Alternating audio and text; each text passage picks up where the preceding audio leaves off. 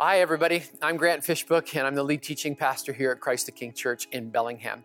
I want to thank you for accessing this online content. We're so glad that you've decided to watch this message today. And one of our values here at Christ the King is biblical community.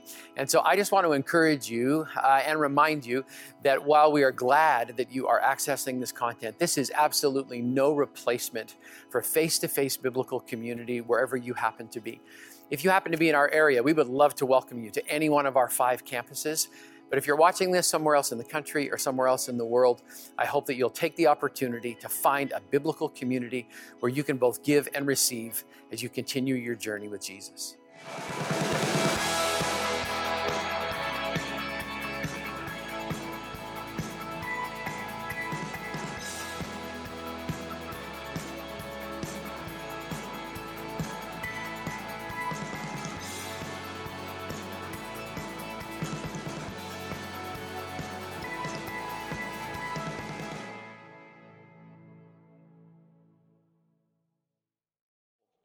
It's nice to be home to the humidity and the warmth. I love the rain, and it's just good to be back with you again. I always miss you guys when I'm gone, and so it's always nice to be able to come back home again.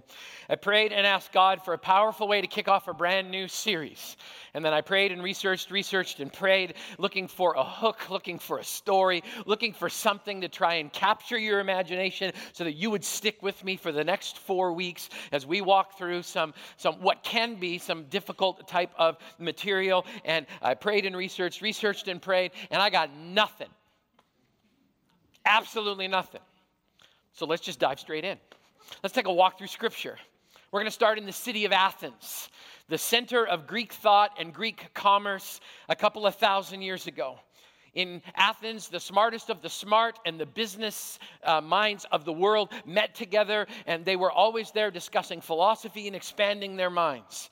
And the Apostle Paul, the most prolific missionary and evangelist in human history, shows up, makes his way through the neighborhoods, stops at the Jewish synagogue, ends up picking a fight. You should read your Bible, happens over and over and over again because he's preaching about Jesus. And then he goes to the marketplace where life happens. Now, when you think marketplace, don't think Bellis Fair Mall because the marketplace was a place of business and commerce, but it was also so much more than that. It's where you got your world news, it's where you exchanged ideas, it's where you experienced the latest developments in art and philosophy and war and conquest and civics and ethics. The marketplace was the hub of the city.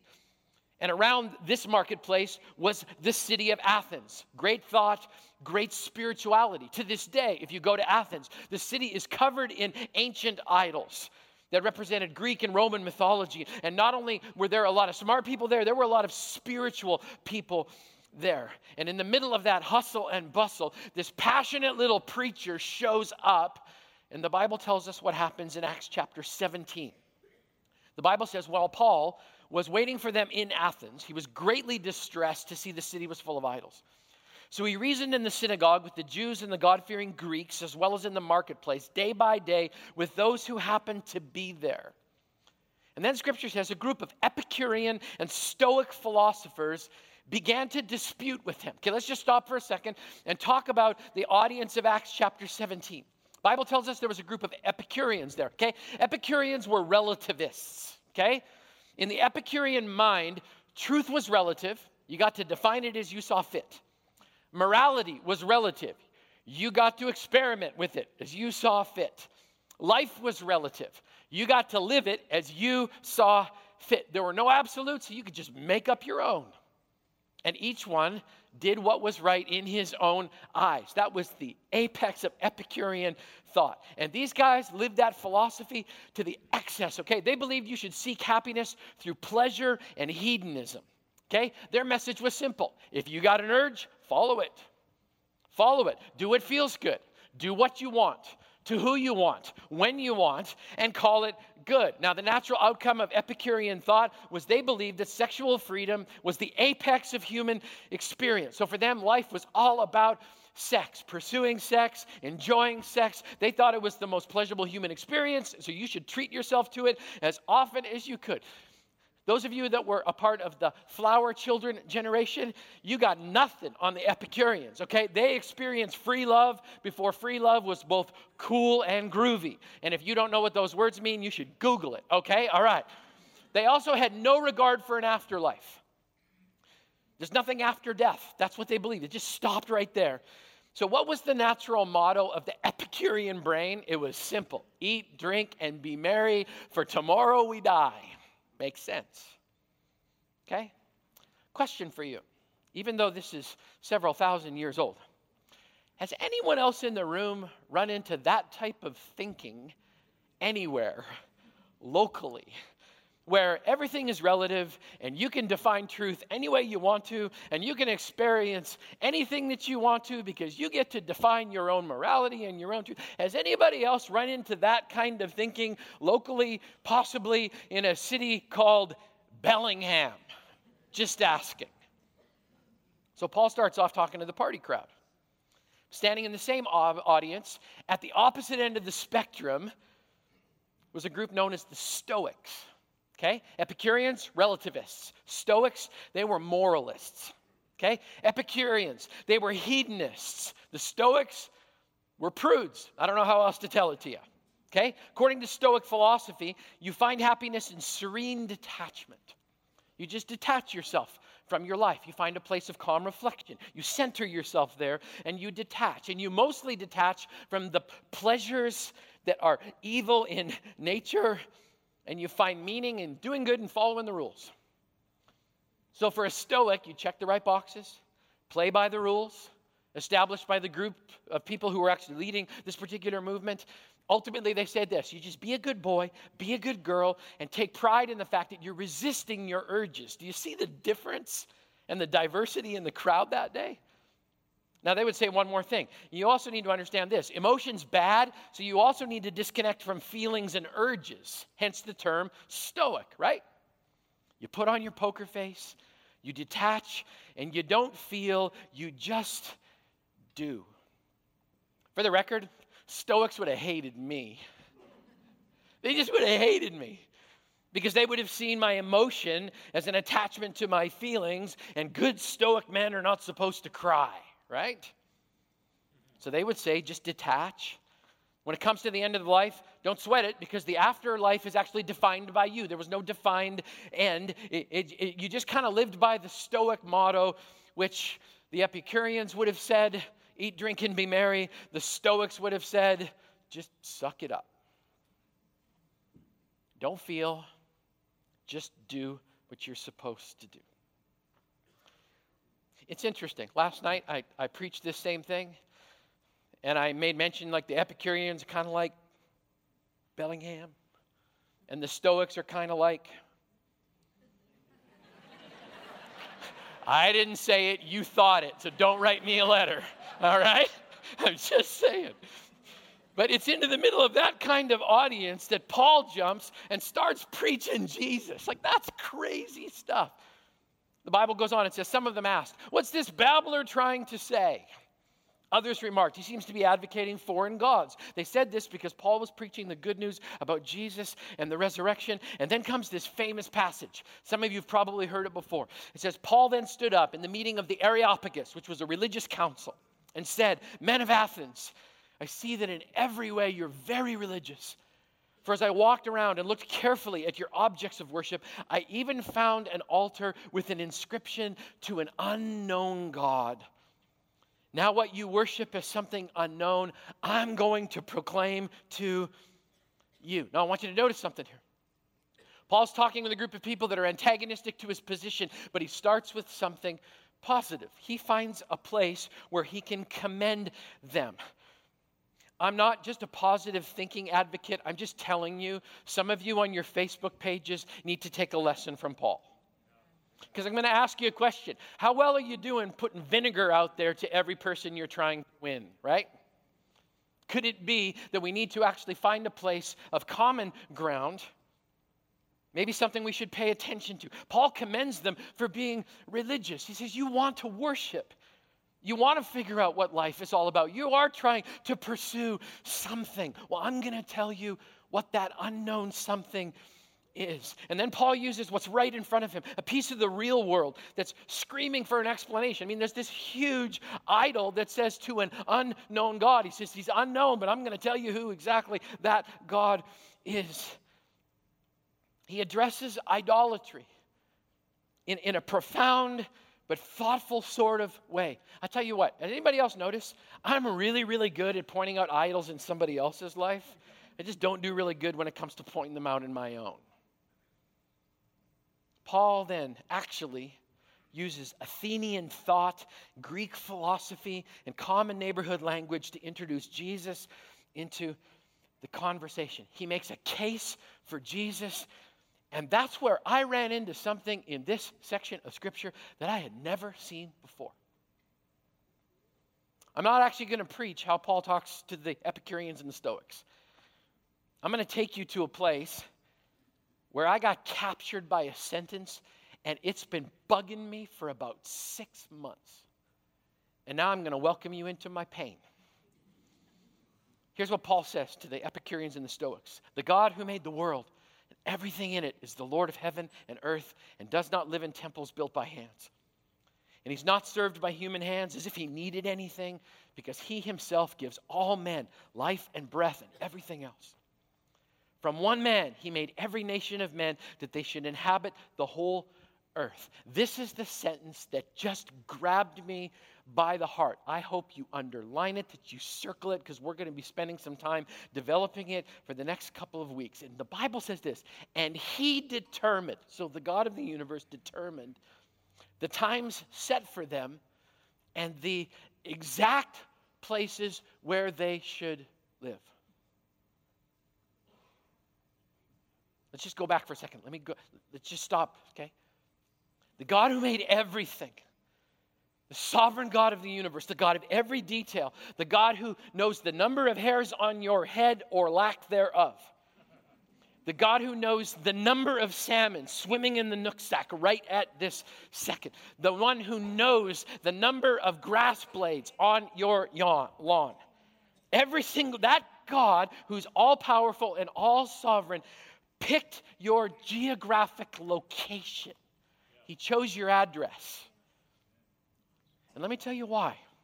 Verse 27 God did this so that men would seek him, perhaps reach out for him, and find him, though he is not far from each one of us. Did you get that? That just kind of melted in my brain. The God of everything put you in a strategic geographic location for a purpose, and I would submit to you it's not so you can just take up space and pay taxes. We're just going to camp there for a little while.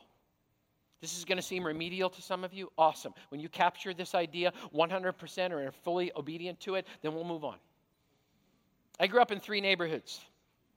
I grew up in a neighborhood where every morning I would turn up uh, a television show, and a really nice man in a really nice sweater invited me to be his neighbor. With the words, It's a beautiful day in the neighborhood, a beautiful day for a neighbor. Would you be mine? Could you be mine? Won't you be my neighbor? And I would say, Yes. yes, Mr. Rogers, I want to be your neighbor. I just want you to get rid of that freaky king puppet because that just totally freaked me out. I'm just saying. I grew up in that neighborhood. I also grew up in another neighborhood. Sunny day, sweeping the clouds away, on my way to where the air is sweet. Can you tell me how to get how to get to Ah, some of you remember. You just dated yourself, just so you know. Come and play, everything's a okay. Friendly neighbors there, that's where we meet. Can you tell me how to get how to get to Sesame Street? And I loved that neighborhood, except for the count. He freaked me out for some reason too. Grew up with Mr. Rogers. Grew up on Sesame Street. Grew up on Silver Birch Drive with an amazing group of neighbors the Badgleys, the Baileys, the Fishbooks, the Glenns, and the Margetts. Five houses in a row. That was my little neighborhood. We grew up and did life together. Mr. Glenn from next door, he was actually a biologist at the local university. He called me Fred. I have no idea why. he called my sister Dorothy. I don't know why. Her name's Karen. But we had that kind of connection. When we rebuilt our fence, I remember my mom telling my dad, You can build the fence between us and the Baileys. Here's the deal you will put a gate so that Mr. and Mrs. or so that Mr. and Mrs. Bailey and I we can walk back and forth unimpeded because they had that much of a connection and that much of a friendship. Mr. Bailey was a scientist. He was a soil researcher. He also had the biggest biceps I've ever seen in my life. Hulk Hogan had nothing on Mr. Bailey. Mrs. Bailey was a nurse. She was the neighborhood's second mom. Mr. Margetts owned the local McDonald's for a little while, which was really good because it meant if a neighborhood kid showed up, free fries. It was just a good thing. I remember one time sliding down our wooden banisters. We had uh, two stories, like all houses in Manitoba basement, main floor. We had two wooden banisters, and as a kid, I used to be able to just stick my hands on each side and slide on down. As the banisters got a little bit older, I remember sliding down one time. I got to the bottom. I felt something funny. I looked at my hand, and I had about a three and a half inch splinter impaled through the center of my finger. And I looked at that, and that's not good. Ran upstairs. Mom, Dad. Mom and Dad aren't home. First reaction go to the neighbors. Ran over to Mrs. Bailey, knocked on the door. She's not home. Run to the next house, Mr. Badgley, who was the local electronics teacher at Vincent Massey High School. And Mr. Bailey, or sorry, Mr. Mr. Badgley looked at my finger and he goes, That's not good, Grant. I'm like, That's true. He goes, Here's what we're going to do. That needs to come out. I'm going to count to three and pull. And I learned a great parental rule. He went, One, two. It hurts less when you're not expecting it. Just saying. From Silver Birch in Brandon, Manitoba, to my college dorm, to Mackenzie Drive in Steinbach, Manitoba, to our first house, 564 Wilson Street, to the Hatley Road in Everson, thanks to Butch and Polly Quam, and then to Quanson Drive in Lynden. Every single one of those locations was hand selected by an all knowing, all powerful, all present God so that people would seek him and perhaps reach out to him and find him even though he's not far from any of us. I don't know why it never occurred to me before. I just never thought that my address was important to God. Ever. I thought I lived where I lived because that's where I wanted to live or that's what I could afford. Now, stick with me, okay? We, we, we've, we've come a long way. We started in Athens several thousand years ago. Now we've taken a tour through parts of Canada and ended up back here in Whatcom County. Stick with me. We're going to add a couple of other voices to our conversation today because in another part of Scripture, a very smart religious man comes to Jesus and asks a question of all the commandments, which one's the greatest one? Listen to the response of Jesus as he says this Love the Lord your God with all your heart, with all your soul, with all your mind, and with all your strength. Let's stop there for a second because most of us go, Of course I'm doing that. Absolutely. I can do that. I love God with my whole heart, unless, of course, my, my heart's captured by something else for just a minute or two. I love Him with my whole soul. Unless, of course, my soul gets a little fixated on fear, because, I mean, if you've read the headlines these days, it's just a little freaky out there. I, I love God with my whole mind all of the time. Unless, of course, I'm distracted by something. Squirrel, right? That's just kind of how it goes. And I love him with my entire strength, absolutely. Unless, of course, I need more strength at work, or more strength with my family, or more strength to try and achieve that goal, or more strength to get that car or that truck. But sure, I love God. Absolutely. I, I love him. Some of you that were here last week spent some time actually thinking and hearing God on that particular scripture. Jesus says that. Love the Lord your God with all your heart, soul, mind, and strength. But he's not done yet. Then he says, the second is this love your neighbor as yourself. There is no commandment greater than these. Modern translation for followers of Jesus. This is it for us. This is it for us.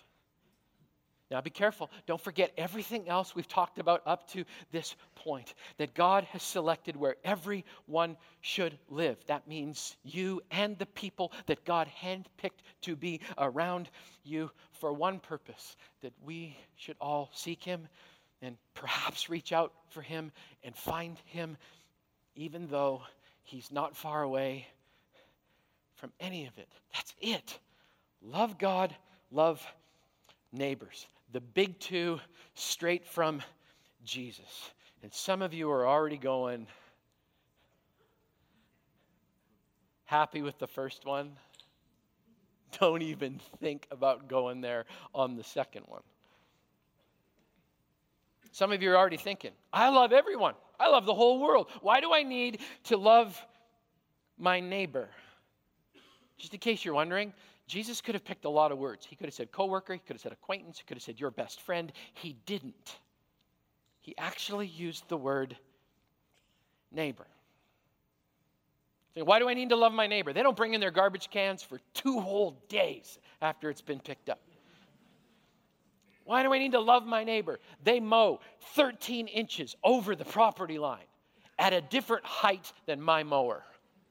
The nerve of some people or they don't mow their lawn at all. Why do I need to love them?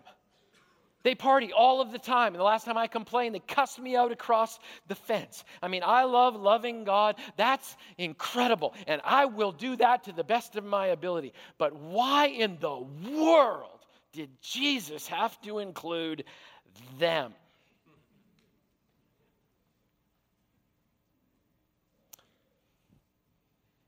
He did. I triple checked it this week. It's there, and I can't get around it. And I know there's some of us that are just thinking, Grant, because seriously, really? Love your neighbor. That's what we're going to talk about? Come on, let, let's talk about some deep stuff. Let's, let's go deep. I'll tell you what, when we have 100% obedience to the two greatest commands, then we'll graduate and move on to something else. Hmm. So here's what we're going to do for the next couple weeks. I'm going to, I, I know I can't do this. I can't strong arm you into doing something. In fact, I can't even preach this with the level of force and tenacity that I normally would undertake. Instead, I'm, I can't even go like this because when I do that, I got one finger pointing at you and three back at me.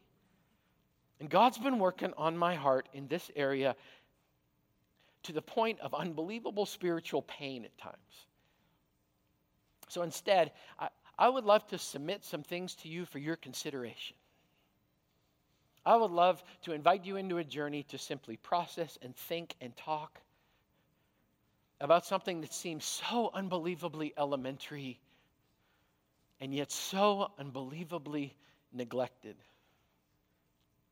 So let me just ask, ask them, I'd like to submit to you some questions. And I'd like to invite you to summon up some courage and come along with me. But let's start with the simple question Do I love God? Do I really?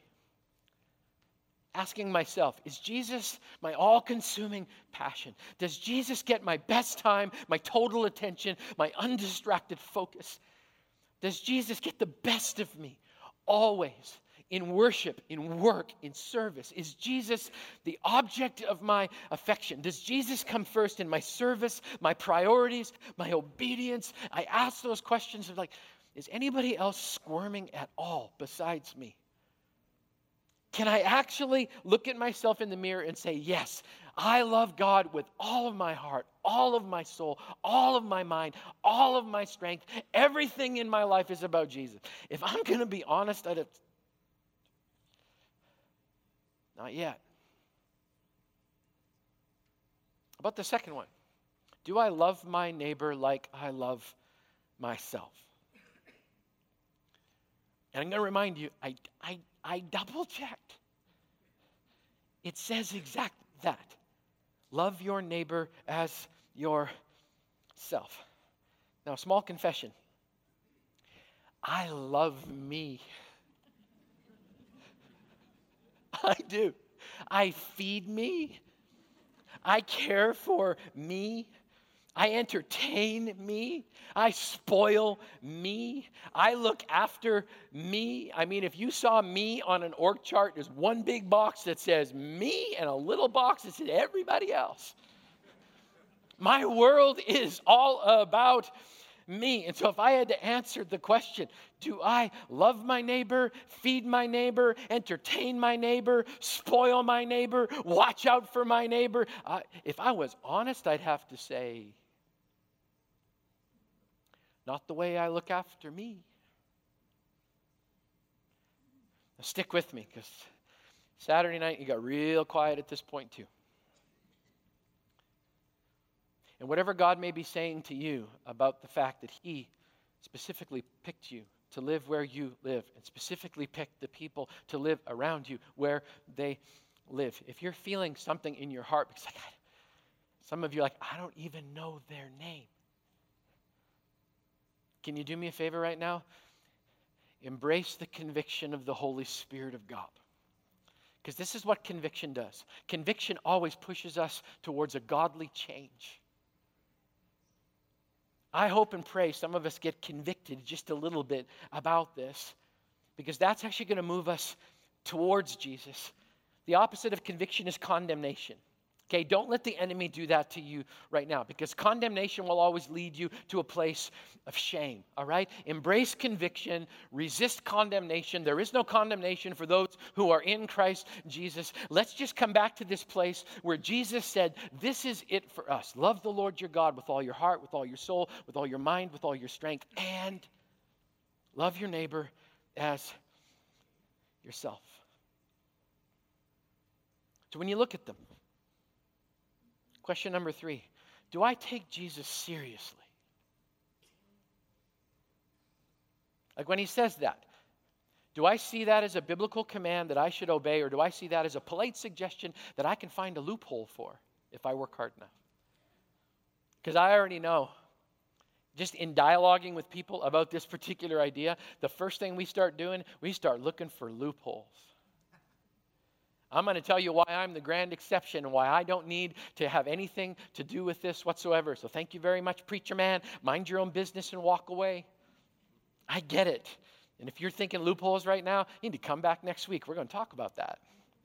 Because I've already made all the excuses. Do I take Jesus seriously? Let's go a little deeper and say it another way. Do I love Jesus seriously? I read something to you after we finished singing, Holy Spirit, you are welcome here. I read to you from John chapter 14, where the Bible says, If you love me, keep my commands. And the two greatest love the Lord your God with all your heart, with all your soul, with all your mind, with all your strength, and love your neighbor as yourself. Let's put it all together for just a second. If Jesus was here pulling all of these pieces together, I believe he would say, If you love me, you're going to keep my commands. And I commanded you to love me and love your neighbor as yourself. And I selected both where you live and the neighbors who live next to you because somehow, supernaturally, if this all goes together, people will seek me. Perhaps even reach out to me and find me, even though I am not far from any of you. So here's your homework for this week. Here's your homework pay attention. Okay, here's what we're not going to do we're not going to turn this into a big campaign where we're going to try and create allegiances with the people who live next to us so that we can come and have a great big arena event where we pull people together and bring in some Christian superstar. Even though I think that has some value at different places at different times, we're not going to do that. In fact, I'm going to encourage you to do this. Please don't get weird in the next week. Because I'm going to tell you something that I believe from the deepest part of my heart. When love becomes a strategy, it's not love. Okay? It's not love. This is not a campaign. This is not the newest idea. This is not something that I'm trying to capture your heart so that you can go and do something. No, just, I, this is all I'm going to ask you to do this week. Just pay attention. Who did the supernatural, all sovereign God put next to you, whether it's on a street, in a dorm, on an acreage, in an apartment block? Who did God put there? And pay attention to them. When they pull their garbage can out, do they look like they've got the weight of the world on their shoulders? Maybe they do. What is their name? Do they have kids? Do they hit their garage door opener in the morning, zip out, and come back again at 5:30 every single night and the garage door is closed before they even get out of the car? Just pay attention. Do they hide around the corner from you if they see you at the mailbox and wait until you're safely back in your house before they dare venture out to their mailbox? Are they filled with joy? Are they laughing? Are they alone? Or do they always have somebody with them? Just pay attention. That's it. Don't do anything else. Just pay attention because maybe, maybe it's simply the beginning of love God, love others, and love others to God. I know because I heard this last night amongst people. For some of you, you're just like, really? Like, this is just so elementary. It's so remedial. I'll remind you again unless you're 100% obedient to both of the greatest commands, I think we all have a few things to learn about this. And maybe, maybe this is God's heart for us to love the 200,000 people in this county who don't love Jesus yet. So, without apology, we're going back to the basics. I think it's wise. Years ago, Vince Lombardi, the most famous coaches in football history, guided a group of professional football athletes to within seconds of winning the Super Bowl. They were so close and they lost. On the opening day of training camp, the next year, Vince Lombardi gathered together a group of professional football players who had come within seconds of capturing the Super Bowl, which, by the way, uh, no, anyway, forget it. we'll be doing a series on disappointment at some level. I'm just going to say, it's just. But he welcomed a group of professionally trained football athletes with these words on the opening day of training camp, holding up a piece of pigskin. He said, Gentlemen, this is a football. Christ the King, this is Jesus, and this is your neighbor. And Jesus said, loving Him and loving your neighbor were the top two priorities of anyone who dares to call themselves a follower of Jesus Christ.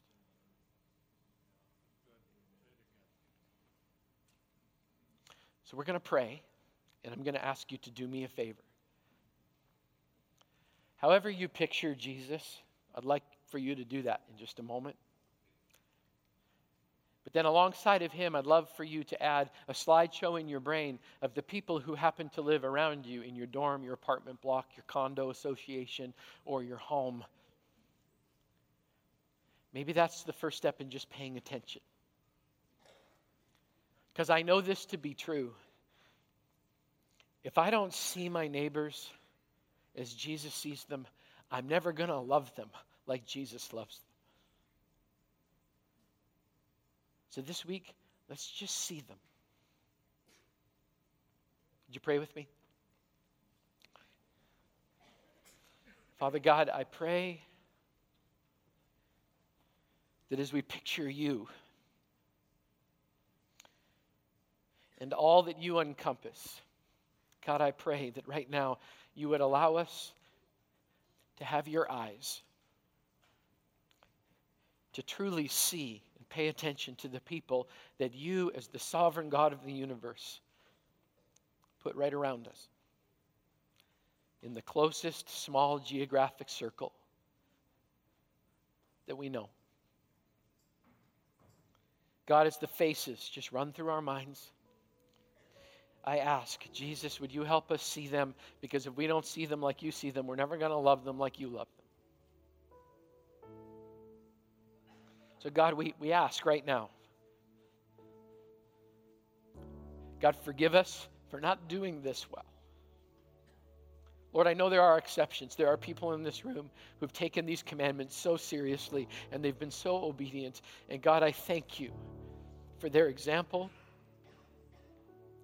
But God, for the rest of us who maybe have just been too busy, too consumed, too distracted. God, we come back to the greatest commandments that you gave us. And if we've neglected them before, God, forgive us, but allow them to sit deeply in our hearts right in this moment. God, our dream is that people might seek you and perhaps reach out to you and find you, even though you're not far from any of us. But God, would you somehow teach us what it really means to be obedient to the two greatest commandments? Because, God, we want to love you with all of our heart, with all of our soul, with all of our mind, with all of our strength. And, God, we want to love our neighbor as much as we love ourselves. So, Lord, help us in that, I pray. Give us good courage. May we see them this week. In Jesus' name I pray. Amen. Amen. Well, thank you again for watching. We're so glad you accessed this content online. I want to encourage you again to make sure you get connected in biblical community wherever you are. If you'd like to get more information about Christ the King Church, if you'd like to submit a prayer request, or if you'd like to give online, we'd encourage you to go to ctk.church. We hope to see you again really soon.